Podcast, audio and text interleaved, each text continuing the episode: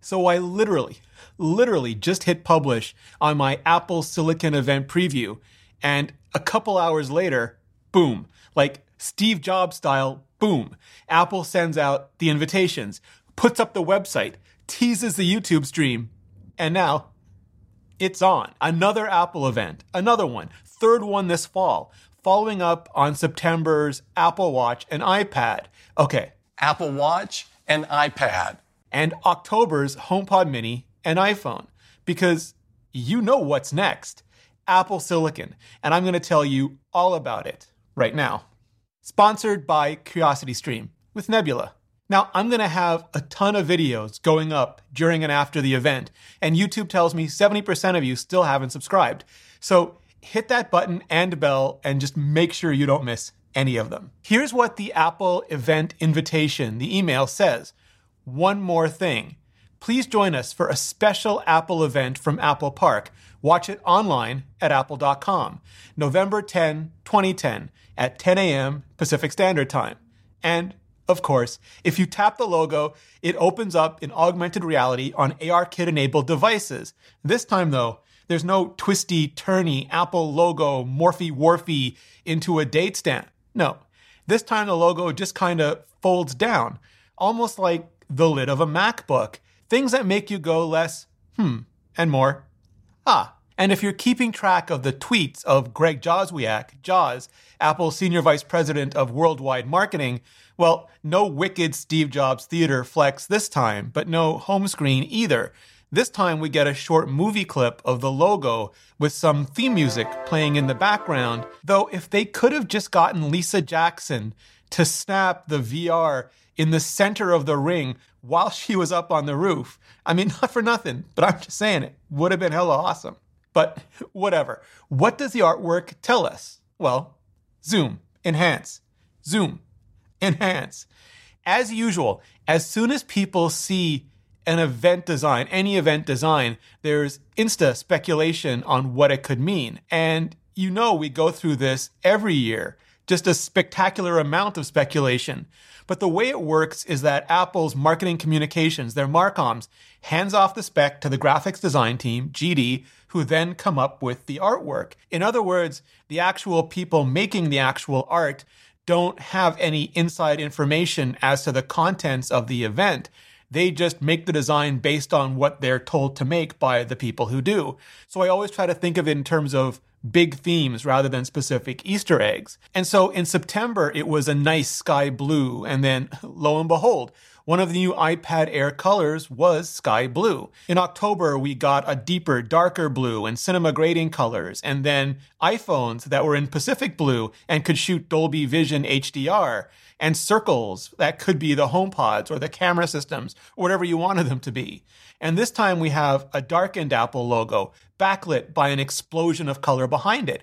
And it's reminiscent of the types of designs that Apple uses when they're going to be announcing not just something new, but something especially new, like the original iPhone, most famously, even TV Plus most recently. But it's really only in the ARKit version with that lid opening and closing that the logo gives us just any hints of MacBooks at all. But because people are going to people, we're already seeing all the hopes and dreams that the glowing Apple logo will be returning to the MacBook lineup, something Apple ditched with the more advanced LCD panels and much thinner lids of the post 2015 12 inch MacBooks. And anyway, this logo isn't lighting up, it's being lit up from behind. It's literally blocking the light. And the colors are also making some people wish for the return of the more Apple chromatic, iBook chromatic colors of the past. Everything from Bondi blue to tangerine orange to, I guess, flower power and Dalmatian. And Apple barely does rose gold on the Airs right now as it is. But if there are new MacBooks in the new iPad Air colors, pink and green and blue, that would be amazing.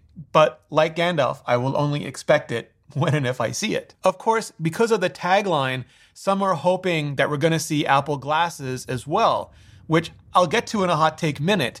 But unless it's more of an Apple monocle, which would also be cool, I guess, the artwork, at least the artwork doesn't give us any hint of that.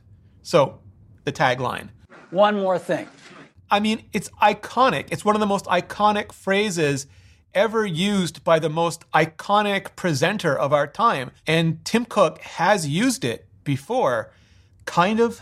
I want to say kind of sparingly. The first time was back in September of 2014. One more thing Apple Watch is the most personal device we've ever created. Next was June of 2015. One more thing Apple Music, the next chapter in music. Then September of 2017. One more thing. This is iPhone 10. And in September of 2018, Phil Schiller got to show us one more iPhone, the iPhone 10R. There was nothing in 2019, though, as far as I can remember, and also nothing so far in 2020. Not even Apple Silicon at WWDC.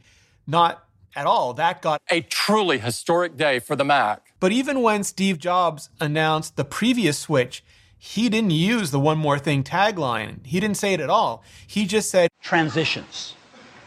Let's talk about transitions. From Motorola's 68000 to PowerPC, from the classic OS 9 to OS 10, what's now branded as Mac OS, and then explaining the switch from PowerPC to Intel, much as Tim Cook, Johny Srouji, Craig Federighi, and their teams explained the switch from Intel to Apple Silicon back in June. And yeah, Apple Silicon, not ARM. ARM is just the uh, just the instruction set architecture, the ISA that Apple is licensing for their custom CPU cores. Apple Silicon, though, includes those cores plus custom GPUs, graphics cores, custom ANE or Apple Neural Engine cores, and all sorts of IP blocks from accelerators to controllers and much, much more. Things that are becoming vastly, vastly more important than just the CPU instruction set, which makes calling them ARM about as silly as calling a hot new AMD Ryzen and Big Navi or Ampere based gaming rig an x86 PC.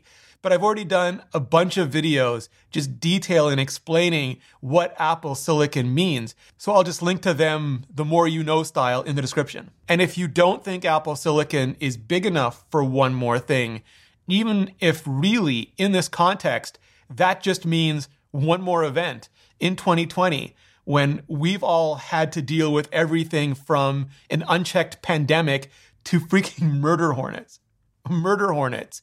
Then, by all means, build up all the expectational debt for a hardcore gaming Mac or AAA Apple TV Plus or AirPod Studio or micro LED iPads Pro or, sure, Apple glasses. Because after using ARKit invitations for the last couple of events and sparking just all the LiDAR on your face rumors imaginable, let's just end this completely over the top style and say those were all just swerves for this. Or maybe, just maybe, we can get away with two or three more things 13 inch Apple Silicon MacBook and 13 inch and maybe 16 inch Apple Silicon MacBook Pro.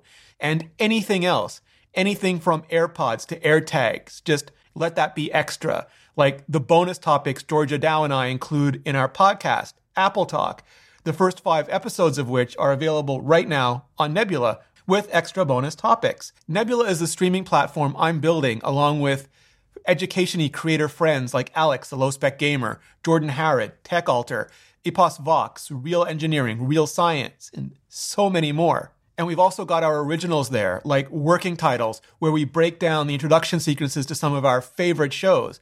Like I did Buffy the Vampire Slayer, and collaborations in ways that just really wouldn't work on YouTube. Like I was in Half as Interesting's Big Brick documentary and a recent episode of Alex Goes Bananas. And yeah, what does all this have to do with CuriosityStream? Well, as the go to source for the best documentaries on the net, they love educational content and thoughtful creators.